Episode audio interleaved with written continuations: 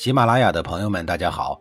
告诉大家一个好消息，除了音频以外，我最近开始以视频的方式为大家讲历史，内容也不再局限于中国古代史，而是涵盖人文、社会、西方历史等等，还包括对一些经典童话人物、历史人物进行全新解读。欢迎大家在微信视频号里搜索“志明侃历史”，同志的志，光明的明，调侃的侃，历史故事的历史，我在视频里等你。在上一集里，我说到了经历了风雨动荡之后的中襄王啊，最终还是在齐桓公的扶持下登上了天子之位。周襄王顺利登基，完成了感谢齐桓公的拥立之功，同时也成就了齐桓公的霸主地位。之后啊，他还没有来得及安心治理国家，他那个心有不甘的老弟，也就是姬代呀，便坐不住了。当年老爸临死都没有实现让自己继位的小目标啊。就成了姬代终生为之奋斗的目标。他决定啊，子承父业，靠自己的能力啊，来完成老爸的遗愿，实现自己的人生梦想。说的这么好听啊，简而言之呢，就四个字：伺机造反。周襄王继位以后呀，按照礼制呢，给了姬代一块封地，也就是甘地。但是姬代啊，并没有去甘地就任，而是找了各种理由赖在了都城洛阳，就是不走。仗着老妈惠后啊，这个时候呢，她已经是太后了，还在位的势力呀，整日在宫中游手好闲、沾花惹草。人呢，但凡有点追求啊，就不会整日沉迷于这种游乐玩耍的状态。这毕竟啊，是一件很无聊、很不刺激的事情。况且呀，姬代呢，这个人还是有追求的。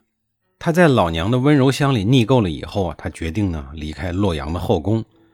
周襄王知道了以后啊，还以为老弟自我觉醒，告别了沉沦，要去干地好好上班了。于是啊，很贴心的派人送他出了洛阳城。姬代啊，确实是出城了，也确实是往西北方向去了。可是呢，他没有去干地，而是去了戎人的部落。他打算联合犬戎人的部队呀，反攻周朝，把当天子的大哥呀给赶走。见姬代这小子这么不安分呀。晋惠公和秦穆公啊，看不惯了，随即呢出兵呢攻打姬代，而扶持姬代的戎狄人啊，一看占不到便宜，就跑到了黄河以北盘踞在那儿，而姬代呢就趁乱呢跑到了齐国躲了起来，这一躲呀就是十一年，在姬代躲避的这十一年里呀，以仁义为标签的宋襄公粉墨登上了春秋的舞台，开始了他的表演。参加过鬼丘会盟的宋襄公啊，看见齐桓公在舞台中央春风得意、威风八面，他的心里啊有点不平衡了。他心想呀，我大宋国作为商朝贵族的后裔，享受周王朝一国两制的特殊政治待遇，有很多的便利条件，我怎么就不能代表宋国走上霸主的位置呢？众所周知啊，能当霸主的人呢，可从来不是每天都大谈礼遇仁义的。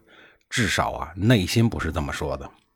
偏偏宋襄公啊，就是这么一个讲礼仪不分场合、讲仁义不分对象的国君，因此啊，他的称霸之路呢，走的是相当的拧巴艰难。您先听一听他的王位是不是来自于仁义啊？他是老爸宋桓公的次子，但是他的母亲啊是正牌夫人，是后宫的一把手。他还有一个哥哥叫穆仪，只是穆仪的母亲啊是个妾。因此呢，地位啊比较的卑微。宋桓公快要不行了的时候呢，把宋襄公啊叫到了病床前，说啊，你是合法的继承人，你来接班吧。结果呢，宋襄公恳求老爸说呀，还是让哥哥穆仪当国君吧。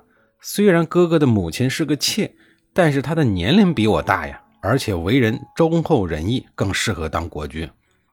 见宋襄公这么懂事啊，这么有仁义。宋桓公啊，又把妾生的大儿子穆仪叫了过来，把宋襄公的想法告诉了穆仪。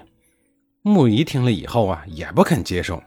他对老爸说呀：“他能够把国家让给我，这不就是最大的仁义吗？我再仁也赶不上弟弟的仁呀。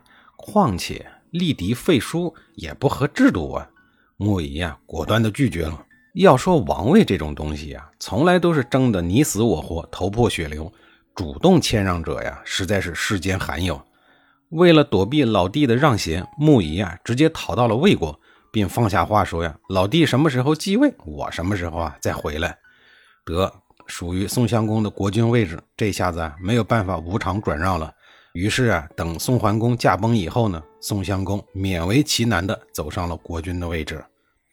刚刚登上王位的宋襄公啊，还没有来得及实施仁政、治理国家，就要出国呀，参加外事活动。他要代表宋国去参加齐桓公的鬼丘会盟。宋襄公和哥哥互相让贤的感人一幕啊，自然在本次国际大会上成为了时政焦点，成为了各国领袖茶余饭后的佳话。宋襄公的翩翩君子之风啊，深受齐桓公的赏识，并且感动了他。甚至啊，他直接做出了一项重大的决定，就是在需要的时候啊，会将齐国的太子昭送到宋国，请宋襄公啊对他给予关怀。齐桓公之所以让宋襄公兼任齐国太子顾命大臣的角色呀，也是因为齐桓公的儿子太多了，而且呀，个个都生龙活虎，能力卓然。换句话说呀，个个呢都不是省油的灯，个个啊都在背后磨刀霍霍，觊觎王位。齐桓公为了防止自己死了以后呢，太子的地位不稳，不得不提前给太子预备一个安全的藏身之地。别看齐桓公在国际上啊一呼百应，风生水起，自家后院呀却如同一团乱麻，真是家家有本难念的经啊。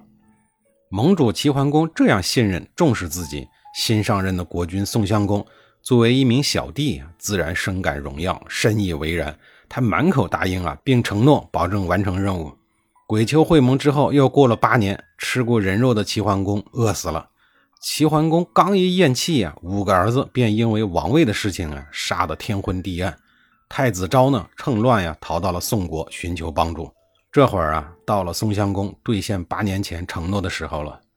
宋襄公作为一个有争议的仁义之人。